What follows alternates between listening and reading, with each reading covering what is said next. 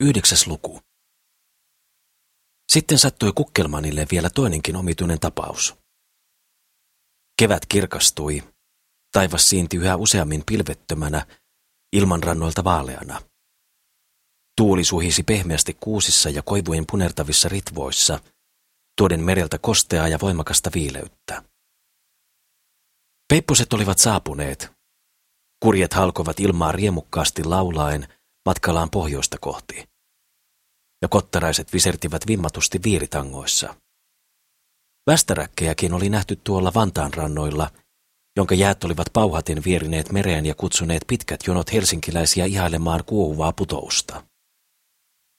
Auringonpaisteessa häikäisten kimalteli nyt vihreä joki. Krukelpyyssä moni ajatteli jo pääskysiä. Kevään edistyessä on Sakris melkoisesti menettänyt aatteellista kiihkoaan.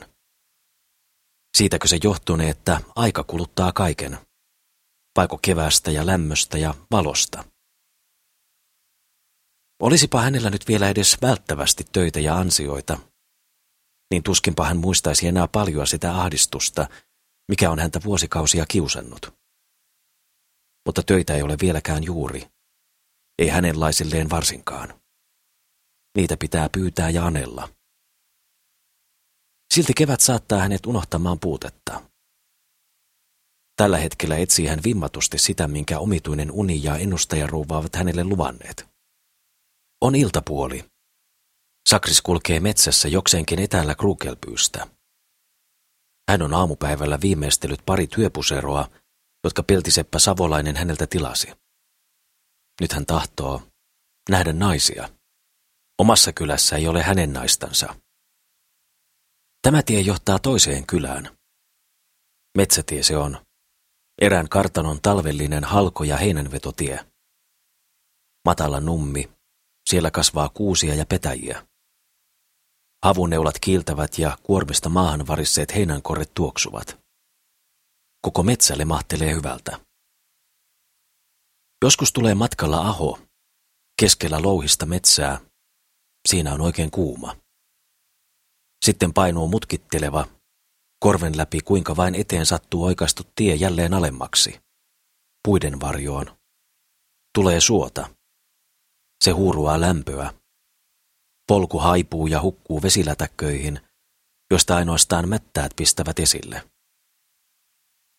Erässä paikassa on kahden ison kiven lomassa porraspuita.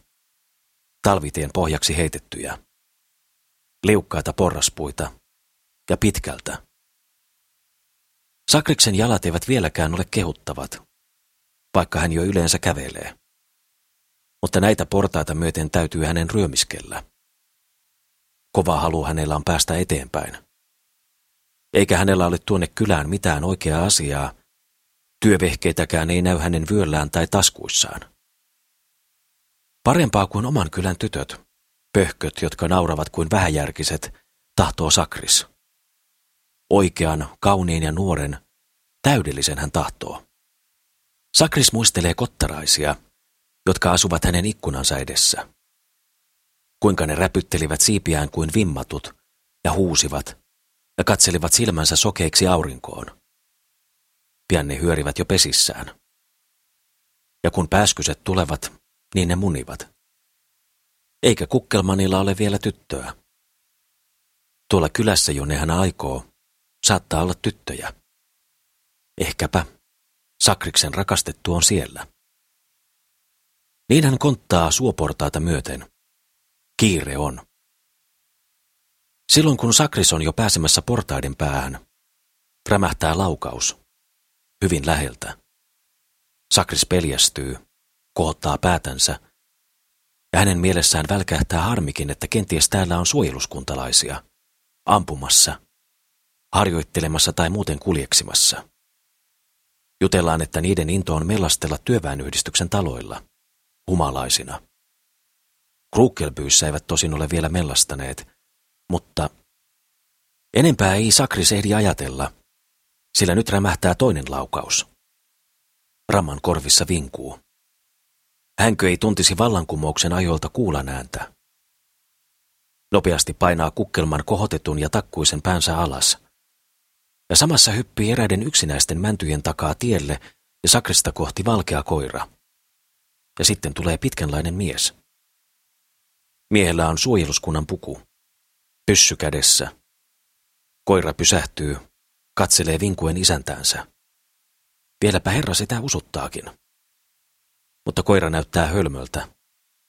Se ainoastaan hyppelee herransa vasten, joka sadattelee ja lyö pentua pienellä ja sievällä koirapiiskalla. Sitten rientää hän hehkuvin poskin kukkelmanin luokse. Sakris kyyröttää yhä vatsallaan kivien välissä ja katselee hänen säikähtyneesti, epäillen ja vihoissaan. Kas, mitä peijakasta, udahtaa herra, ja hänen kasvonsa näyttävät venyvän pitkiksi. Mikä spektaakli tämä on? Puhkea myöskin Sakris puhumaan. Miksi te tahdotte ammuta kävelijöitä? Missä teillä on siihen lupa? Anteeksi, se oli erehdys, vastaa herra. Minä luulin, että täällä oli kettu taikka jänis. Kaikenlaisia peijakkaan erehdyksiä. Mutta hyvä, ettei paukku osunut. Minä. Kettu tai jänis, vastaa Sakris hiukan kalveten, ja ärtyisesti pudistelee hän hiuksiaan. Nousee ylös jaloilleen, murisee jotakin hävyttömistä ihmisistä. Ketuksi luullaan häntä, jänikseksi. Hän huudahtaa, eikö teillä ole silmiä? Mutta kysymys ei olekaan siitä, vaan nykyään ei saa ihmisiä sillä tavalla kuin... Anteeksi pyytää herra jälleen. Minä olin opettamassa koiraani. Antakaa anteeksi. Unohdetaan tämä. Ollaan onnellisia, ettei paukku osunut. Minä voin korvata teille vahinkonne. Paljonko se maksaa? Niin sanoen työntää pyssymies käden povelleen ja vetää esille paksun lompakon. Pois kivääri, tiuskahtelee Sakris silloin. Jos minä stämmäät teitä lakituvalle, niin haha, halu tappaa metsän eläimiä. Opettaa koirat, pedot niitä ajamaan. Metsän syyttömiä eläimiä. Vuodattaa niistä verta. Oletteko te ajatellut tätä? Ei minä itsestäni niin välitä, mutta viattomat kreatyyrit.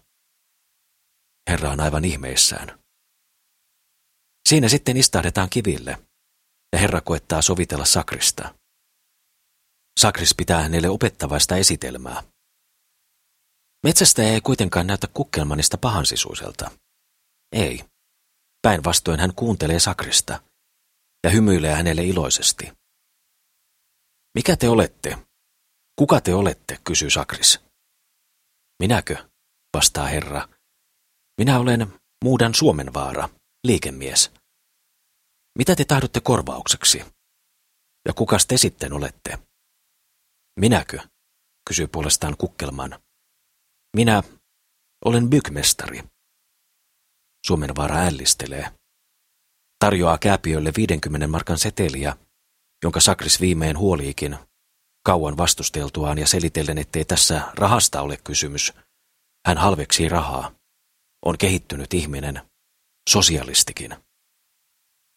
Sitten tarjoaa nuori liikemies Kukkelmanille sikaria. Mutta nyt Rampa jälleen puhuu tupakanpolton vahingollisuudesta.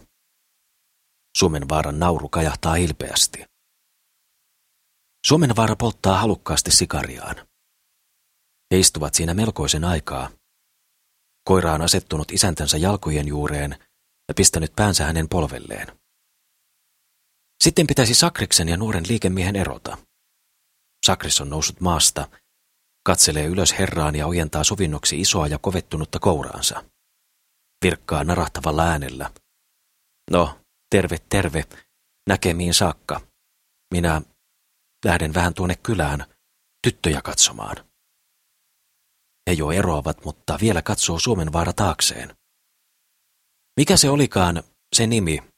Kuk, kuk, kukkelman, jatkaa Sakris. Suomen vaara nauraa ja painuu metsään. Sakris jatkaa tallusteluaan. Mutta yhtäkkiä rientää herra takaisin ja huutaa. Kuulkaas, älkäähän menkö vielä pois. Tehän voisitte tehdä jotakin. Osaatteko rakentaa, pykmestari? Hyvä on. Te miellytätte minua. Niin, ihan totta. Minä olen Suomenvaara, minä, meidän Mikko. Onko teillä nykyään paljon tekemistä? Mitä? Eikö ole? Kuulkaas, minulla on juuri peijakkaan kiireellinen työ. Se tulisi teille ikään kuin, kun sattui tällainen tutustuminen. Minä rakennutan itselleni koiratarhan. Rahaa on, tukkeja on. Tuletteko? Kelpaako? Sakris kuuntelee. Koiratarhan. Mikko Suomenvaaran takissa kiiluvat napit, joissa jokaisessa on koiran pää. Suojeluskunnan takki se ei ollutkaan. Keltaiset nahkausut ovat kiinteät ja pohkeet suljetut välkkyviin nahkasääryksiin. Sakris katselee häntä, istahtaa jälleen kivelle, huokaisee ja sanoo, ettei hänellä tätä nykyään ole oikeastaan kiireitä töitä. Rakennustöitä hän on paljon tehnyt, jopa osaisi tehdä piirustuksiakin. Huviloita hän on remontteerannut, paljon. Viittätoista koiraa varten, huudahtaa Mikko Suomenvaara. Koirien pitää kaikkien olla erilaisia. Rahaa on. Ja minä olen täällä tulokas. Palstani on tuolla merenrannalla. En tunne paikkakuntalaisia, eikä minun kannata hukata aikaa heitä etsimällä. Tulkaa luokseni. Yritetään. Sakris sanoi tulevansa aivan pian, vaikkapa jo huomenna. Ei mitenkään, vastaa Mikko Suomenvaara. Minulla on huomenna pörssissä asioita. Mutta tulkaa noin viikon päästä. Sanotaan, tulkaa ensi maanantaina. Sakris lupaa, ja sitten katoaa herra jälleen metsään. Sakris seisoo tuokion paikallaan ja miettii asiaa, josta oli nuoren liikemiehen kanssa puhunut. Hän oli iloissaan. Pitäisi jatkaa menoa tuonne kylään, jonne hän oikeastaan oli matkalla.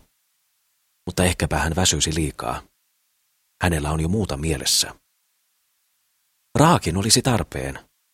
Viimeisestä puseroiden ompelemisesta ei paljoa kertynyt. Kymmenes luku.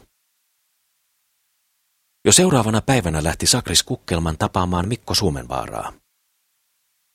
Edellisenä iltana oli hän hyvillään. Työtä hän oli saava. Kenties kauankin kestävää työtä.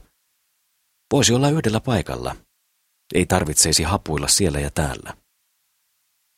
Minkälainen sitten olisi koiratarha? Minkälaiseksi hän sen suunnittelisi? Suomenvaara ei tuntunut turhia kituuttavan. Entä millä tavalla tämä herra oli häneen tutustunut? Harmillinen kohtaus se kyllä oli. Se, että sakrista luultiin jänikseksi taikka ketuksi. Mutta mitäpä siitä, nyt enää. Merkillistä vain, että tällä tavoin tultiin tuttaviksi. Melkein yhtä merkillistä kuin se unikin. Aikoi ampua häntä ja sitten... Sakris istui ikkunansa ääressä ja tirkisteli ulos. Keväisenä iltana hohteli taivaanranta, minkä Sakris sitä liiterirakennusten ylitse näki. Kauniisti punaisena ja kellertävänä. Rakennusten päässä nyköttävän petäjän hienot havuset värisivät hiljaa.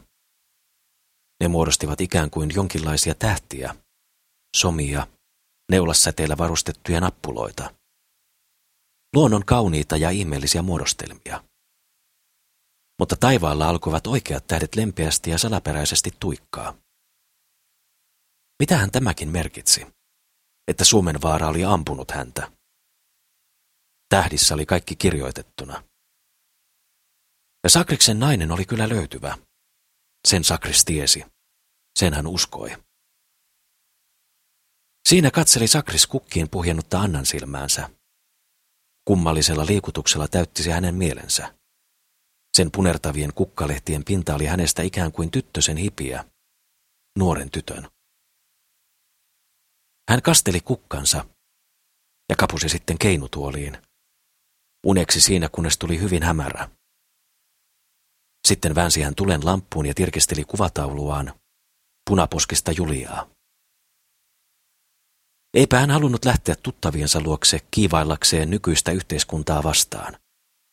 Hokeakseen kämmenellään pöydän reunaa lyöden aina yhtä ja samaa, päähän pinttyneitä iskulauseita, niin kuin uskonkappaleita. Milloin pistelevänä ja uhkailevana, milloin taasen alakuloisena. Sikäli, Tuntuuko Venäjän neuvostovalta edistyvän vaiko kärsivän tappioita ja vahinkoja? Kun jokin loittoneva kaiku supisi hän vielä kuitenkin itsekseen. Niin. Yhdestä vain ei voi koskaan tulla loppua. Sosialismista. Työväkeä on enemmän. Sosialisteja. Ja koska se jotain tahtoo, niin täytyy sen mennä läpi. Ja sosialismi yhä voittaa. Tänä kauniina kevätiltana Sakris soitteli harmonikkaansa melkein riemukkaasti ja lauleskeli. Varis nuokkui tuolla tuon petäjän heikossa oksassa, raakkui. Sekin äänteli toisella tavalla kuin ennen talvea, pehmeämmin. Sakris nuokkui keinutuolissaan ja lauloi omasta puolestaan. Ai ai Kerenski, turha on sun toivosi. Suomi on nyt vapaa ryssän vallasta. Ryssänkö vallasta? Eikö hänen olisi nytkin laulettava värssyn loppu sillä tavalla kuin tulisimmat punaiset lauloivat kärsimänsä verilöylyn ja armottoman nälkävankeuden jälkeen? Suomi on nyt täynnänsä valkorosvoja. Eipä, tällä kertaa. Aamulla varhain hän tallusteli sinne päin, missä liikemies Suomenvaara sanoi huvilansa olevan. Tallusteli. Jo työpuvussa, sininen työpusero yllä, remmivyöllä, talvellinen tahrautunut lippalakki päässä. Mutta parta oli hänellä aivan puhtaaksi ajeltu, ja tukka riippui kauniisti suittuna hartioilla. Hänellä oli työkaluja mukana, kirves ja saha. Puseron rynnästaskusta pisti esille käännettävän metrin mitan pää, ja povitaskussa piili iso, vaakantinen muistivihko. Tuuli puhalteli, niin kuin tällä rantaseudulla melkein aina. Se tuprutteli Sakriksen pellavaista tukkaa, heilautti sitä joskus hänen kasvoilleenkin ja lippahatun päälle. Kukkelman joutui siihen kuusinotkelmaan, jossa oli eilen vähällä tulla ammutuksi. Kömpi portaat ja tallusteli jälleen. Välistä hän pysähtyi, kääntyi koko ruumiillaan, katselemaan puiden juurelta pilkisteleviä sinivuokkoja. Kuuntelemaan, piipittäisivätkö lintuset. Tänään eivät piipittäneet. Oli kylmä päivä. Metsän takana alanko, suuria vainioita kalliotöyryjen keskellä, lakeita ja autioita. Ja sitten nousi tie mäelle, jonka takana sen herran piti asuskella. Mikä lienee tuo harmaa rakennus koivikossa? Rakennuksessa oli valtavan korkea, keltainen lankkuaita. Tuli joku työläinen, ja Sakris kysyi, mikä tämä talo oli. Mies vastasi, pelastusarmeijan turvakoti. Niin, nythän Sakris sen muisti. Täällä päin oli sekin. Tämä tieto teki hänet ikään kuin iloiseksi ja uteliaaksi. Vielä sai hän kuulla, missä herra Suomenvaara asui. Juuri pelastusarmeijan talon takana, pienessä huvilassa merenrannalla. Hetken katseli Sakris turvakotia, sen hirmuisen korkeaa aitaa. Niin korkeaa, että yläkerrankin kolkot ikkunat rupesivat pian häneltä piiloutumaan, kun hän käveli edelleen. Sitä paitsi oli aita varustettu yläreunasta kaksinkertaisella kehällä terävaukaista piikkilankaa. Mutta Sakris, hän kapusi pienelle kummulle tien varrelle. Ja siihen näki ainakin yläkerran ikkunat. Olikohan niissä ikkunoissa naisia? Muka muualle katselen hän vilkaisi tuon tuostakin ikkunoihin. Huomattaisinko hänet sieltä? Hänet. Semmoiset tytöt ovat usein kauniita lapsia. Ei näkynyt siellä ketään. Sakris lähti edelleen. Täytyy käydä vielä tuossa mökissä kysymässä, missä Suomen vaara oikein nyt asui. Ehkä olisi mökissä naisia. Tuvassa oli ukko ja akka, makasivat sängyssä aamiaislevolla. Voivat olla kalakauppiaita, koska täällä haisi niin silakoilta ja silliltä, kalojen kuolleilta ruumiilta. Muija kavahti ylös, kasvoiltaan kellertävä kuin sillin suolavesi, ja nenäkin hänellä oli suippo ja päästä pysty kuin kalalla. Hän katseli ällistyneenä sakrista, kääntyi ukkoon päin, joka rautteli silmiään. Ja siinä purskahti akka kihisevään nauruun. Kysyi vilkkaasti, mitä tuli ja tahtoi, ja purskahti taas nauruun peitellen kädellä silmiään ja suutaan. Sakrista alkoi närkästyttää. Mutta asiastaan hän sai toki selvän.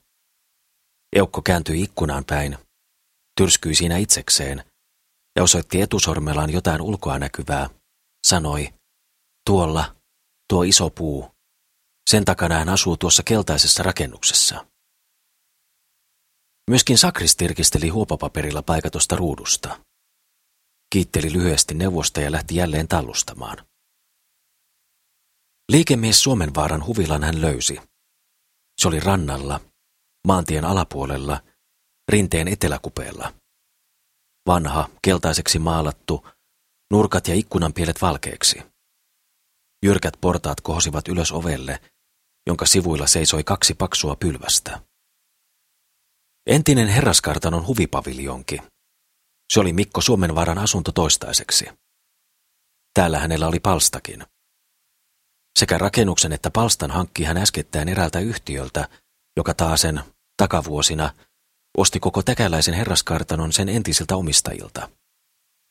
Yhtiö oli myönnyt päärakennuksen pelastusarmeijalle ja alkoi lohkoa tilaa huvilapalstoiksi. Mikko Suomenvaara tempaisi nyt miltei parhaan paikan koko tilasta. Kappaleen kartanon entistä puistoa. Osaksi puutarhaa, osaksi villiä metsää. Pitkin rantakaistaletta kasvaa jono valtavan korkeita tervaleppiä. Niitä ylempänä koivuja, lehmuksia, mataloita tammia ja kaikenlaista, jota Sakris ei ymmärrä ja josta Mikko itsekään ei ole viitsinyt ottaa selvää. Mikko on näitä afäärimies. Pitää huolen asuntokeinottelusta, ostaa hopea- ja kultarahoja, kauppaa messinkiromoa ja kaikenlaista. Rahaa hänelle tulee kuin roskaa, eikä hän paljon siitäkään välitä. Hän pitää hauskaa ja antaa palttua liian vakaville asioille. Nyt hän tahtoo koiratarhan. Tahtoo olla hieno, olla koiramies. Palsta joutui hänelle vasta viime syksystä, joten hän ei ole vielä ehtinyt pystyttää itselleen komeaa ja kiltävää huvilaa. Mutta koiratarhan tahtoo hän kohta. Se on hänen päähänpistonsa. Juuri tuonnoittain, ilmojen lämmitessä, tuli hän tänne Helsingistä. Asumaan täällä muutamia päiviä kerrallaan. Tänne syrjäiseen rantaan on hyvä tyhjentää meren saaristosta tuolta oikealta saapuvat moottorit jotka tuovat pirtua. Ja Helsinkiin pääsee täältä nopeasti. Läheisessä huvilassa on puhelin. Sillä voi tilata kiitävän auton. Mikolla on vasta kaksi huonetta. Isompi niistä jo varustettu uljailla huonekaluilla. Siellä on sohvia, joiden kylissä ammottavat tyhjät hyllyt kirjoja varten. Välkkyvä peili ja uusi gramofoni. Pienempi kamari on järjestetty tilapäiseksi keittiöksi, jossa emännöitsee Mikon vanha täti. Sisämaasta äskettäin tänne tuotu, vakava leski. Viisi vuotta sitten oli Mikko ahkera metsämies. Silloin oli hänellä talo maaseudulla. Sitten hän sen möi. Antoi rahojen hurrata ja hankki uutta rahaa. Nytkin rakastaa hän metsästystä ja koiria. Koirat ovat hauskoja. Ne ovat mielenkiintoisia niiden hoitaminen on jotakin erikoista. Miksi ei Mikko voisi kerätä ja hoitaa koiria? Hän on kuullut mainittavan ihmisistä, jotka keräilevät maailmanmestarien maalauksia, jopa vähäpätöisempääkin. Hankkivat innolla, hurmiolla, haltioitumisella ja kiihkolla esimerkiksi erilaisia tiukuja. Sellaista tekevät jotkut hassahtavat englantilaiset lordit.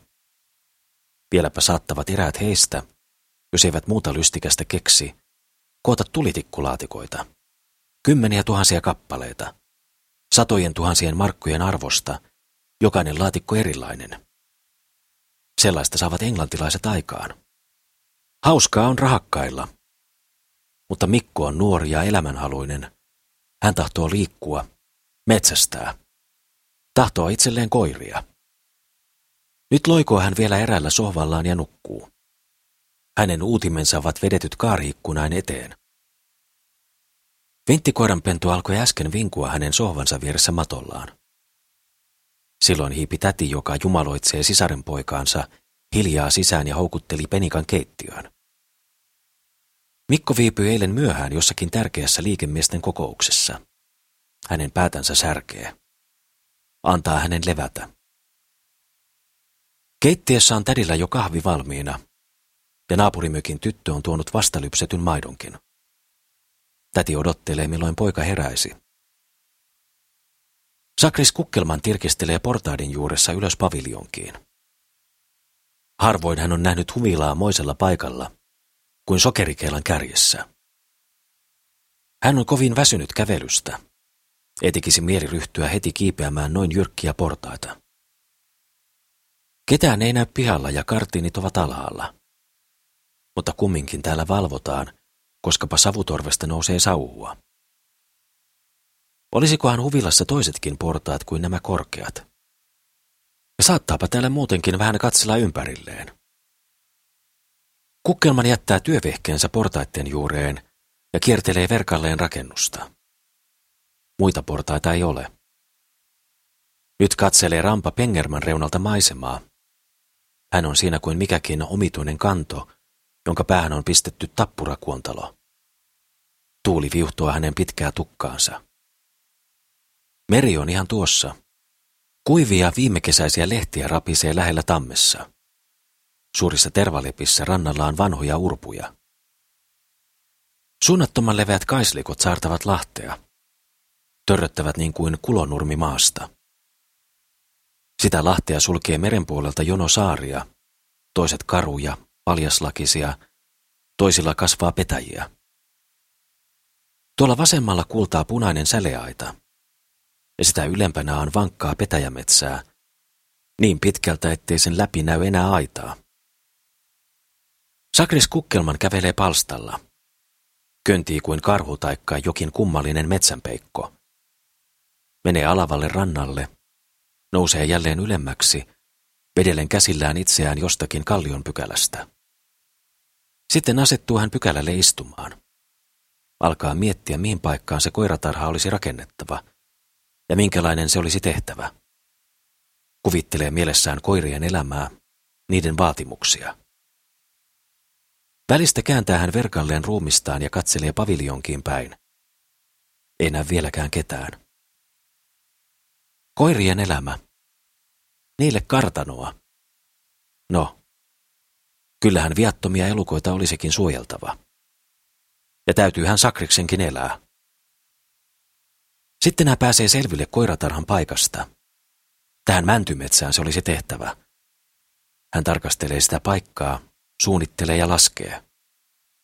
Laudoista se hänen olisi mukavin tehdä. Mutta Suomenvaara oli puhunut, että se rakennettaisiin hirsistä, joita täällä on paljon.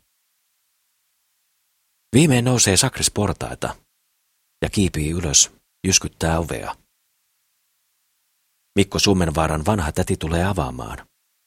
Hän hätkähtää hiukan, kun näkee Sakriksen. Mutta Sakris katselee häneen ylös viattomin silmin. Hieman pettynyt on Sakris tästä vanhasta naisesta, jota hän muuten luulee palvelijattareksi. Melkoisesti kumara ja vanha akka. Täti jälleen luulee Sakrista kerjäläiseksi. Hän kysyy, mitä te tahdotte? Kuka te olette? Minä olen se bykmestari, joka on tilattu tänne tekemään talo koirille, vastaa Sakris. Täti sanoo, kuka tilannut, mitä tekemään? Kartano koirille. Se herra, joka täällä asuu, tilasi eilen. Täti on hämmästynyt. Ja sitten hän muistaa, että Mikko oli joskus puhunut aikovansa rakentaa itselleen koiratarhan. Mutta kuinka on hänen rakentajansa tuollainen? Täytyy kuitenkin mennä Mikolta kysymään. Mutta nythän Mikko vielä nukkuu. Odottakaa, kehottaa muori Sakrista ja painaa ulkooven kiinni. Sakris jää portaille. Täti menee sisarenpoikansa kamariin ja ravistelee varovasti Mikon valveille sanoen, siellä on sellainen mies, kyttyräselkäinen, kääpiö, tahtoisi puhella. Sano sinun kutsuneen hänet tänne tekemään koiratarhaa. Mitä? Sekö? Onko se jo täällä? Huudahtaa Mikko. Täti kysyy ihmetellen. Oletko sinä hänet kutsunut? No, suoraan sanoen, olen. vastaa nuori kulassi. Se nyt oli semmoinen hullutus. Tapahtui pieni sotku tuolla metsässä eilen. Mutta olkoon. Kuinka? Joku hän nyt tuli. Sen veitikan piti tulla vasta viikon kuluttua. Hittoako hän nyt jo? Täti katselee kummastellen sukulaisensa ja kysyy. Onko hänet sitten pyydettävä sisään? Antaa tulla vaan, sanoo Mikko. Odottakoon keittiössä. Pian tästä joudun. Sakris lasketaan keittiöön. Siellä koiranpentu alkaa häntä hurjasti haukkua, eikä asetu vanhan tädin torastakaan. Sakrista rupeaa se räyskytys jo suututtamaan. Mutta sitten astuukin Mikko Suomenvaara toisten luo. Yllään pitkä ja komea aamunuttu ja kädessä koirapiiska. Sitä piiskaa nyt penikan, jonka nimi on heiluvei, totteleminen. Nöyrästi se istahtaa isäntänsä jalkain väliin. No, te tulitte jo tänään, huudahtaa Mikko Suomenvaara. Minä tulin, vastaa Sakris. Mies ei koskaan petä lupaustaan. Ja minä olen jo katsellut paikan päälle, johon koirakartono pykätään. Tuonne kummulle. Niin, mutta olihan puhe, että tulisitte vasta viikon kuluttua. Sakri sällistelee. Hän mutisee jotain sellaista kuin, jaa, jaa, mutta minulle se passasi juuri nyt. Ja niin kuin sanottu, minä olen jo katsellut paikan päälle, ja minä tiedän millä tavalla se on timrattava. Sakris alkaa pitkästi selittää, kuinka koiratarha tehdään. Hyvä, hyvä, vastaa Mikko, mutta se ei käy nyt. Minun täytyy iltapuolella lähteä kaupunkiin. Silloin Sakriksen silmät välkähtävät. Hän melkein tiuskahtaa. Niin, mutta minulla on jo työkalutkin mukana. Hän lauhtuu vähän ja rohkaisee. Mitäs muuta kuin isketään kirvespuihin? Niistä tulee pylväitä ja pilareita. Ja sitten lautoja väliin. Ja sitten... Mikkoa huvittaa Sakris. Hän raapaisee korvallistaan ja taipuu lopulta kuitenkin. Sanoo, no, minä olen Mikko. Yritetäänhän sitten. Mennään ulos asiaa paikan päällä pohtimaan. He lähtevät ulos. Sakris, Mikko ja koiranpenikka. Siellä he kävelevät ja katselevat, harkitsevat suunnitelmaansa. Sakris puolustaa hartaasti laudoista rakentamista. Hän sanoo, minä, jos minä joskus pykata, niin laudoista minä. Se on helppoa, siitä tulee hyvä. Sen kyllä Mikko uskoo, että se on helppoa. Mutta ei. Hän tahtoo varmempaa. Hirsistä hän tahtoo. Viimein Sakriksen täytyy huokaisten taipua. Eikä Mikko haluaisi rakennuttaa tänne kummullekaan, vaan rannalle. Syntyy jälleen pieni väittely. Sakris huudahtaa. Minä kyllä. Antakaa anteeksi. Minä ymmärtä tämä asia. Minä olen tehnyt tällaisia töitä. Jos pykaa rannalle, niin tulee kostea. Ei, ei tule hyvä. Minä sanon, sillä tavalla ei tule hyvä. Mutta jos timrataan se ylös tänne, niin... Mikko alkaa hiukan suuttua. Sitten hän nauraa ja pysyy päätöksessään. Koiratarha on tehtävä tuonne hänen omaan paikkaansa, kaunille rannalle. Siinä väitellään sievoinen aika, ja huokaisten alistuu Sakris. Sitten sanoo Mikko aikovansa neuvotella, vaikkapa jo heti tänä iltana, eräiden koiraklubin jäsenten kanssa piirustuksista. Kukkelman ällistelee tätä tietoa ja kysyy, kuinka, mitä varten? Osaan minäkin riitingit. Jos tahdotte, teen riitingit teille. Minä olen jo tuuminut asiaa. Mikko naurahtaa ja arvelee, että sitä asiaa voidaan nyt oikeastaan pohtia myöhemminkin. Hän sanoo, no, kunhan nyt ensin kaadatte petäjät ja hommaatte ne rantaan. Taitaapa sitä siinäkin jo olla tekemistä. Mitä arvelette? Saatteko te puut täältä rantaan? Minäkö? ihmettelee Sakris.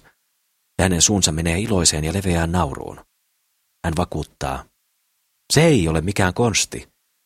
Ei työssä niin paljon voimia tarvita, vaan konstit ne auttaa. Ja minulla on sellaiset konstit, että niin kuin ei mitään vain. Siis olkoon sekin asia selvä. Mutta vielä kysyy Mikko. Milloin koiratarha tulisi valmiiksi? Sakris pohtii ja arvelee. Hän lukee päiviä ja puita. Ja lopultakin on Sakris varma, että kuuden viikon kuluttua voisi koiria pistää asumaan koirataloon. Hyvä on sekin Mikosta. Mutta vieläkin yksi seikka. Paljonko Kukkelman tahtoisi urakkasummaa? Tarkalleen niin pitkän ja niin leveän rakennuksen teosta. Kunnes laitos olisi vesikaton alla.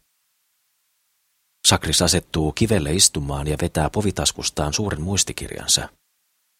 Syventyy miettimään ja piirtelemään käyristyneille paperilehdille lyijykynällä viivoja, koukeroita, kirjaimia, numeroita ja omia merkkejään.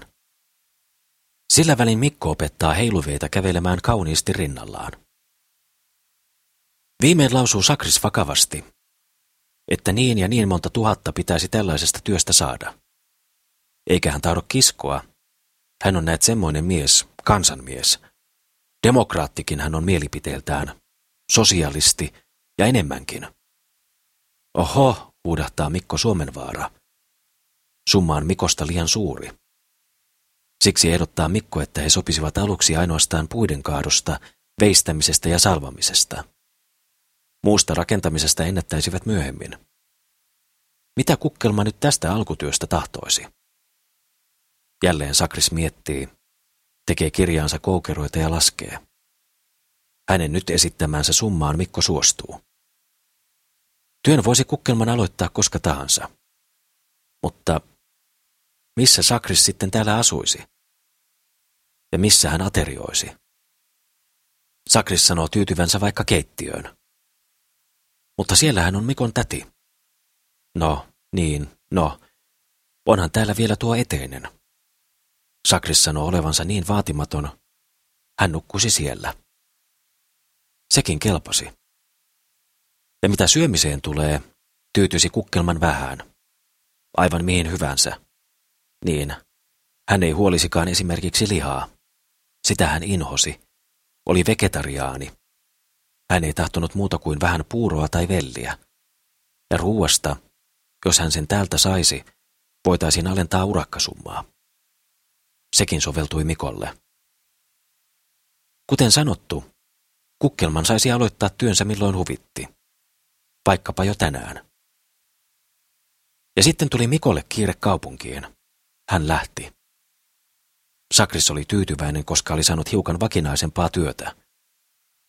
Ja mielessään hän ajatteli, että tyttöjen koti, tuo pelastusarmeijan ylläpitämä, oli lähellä tätä huvilapaikkaa.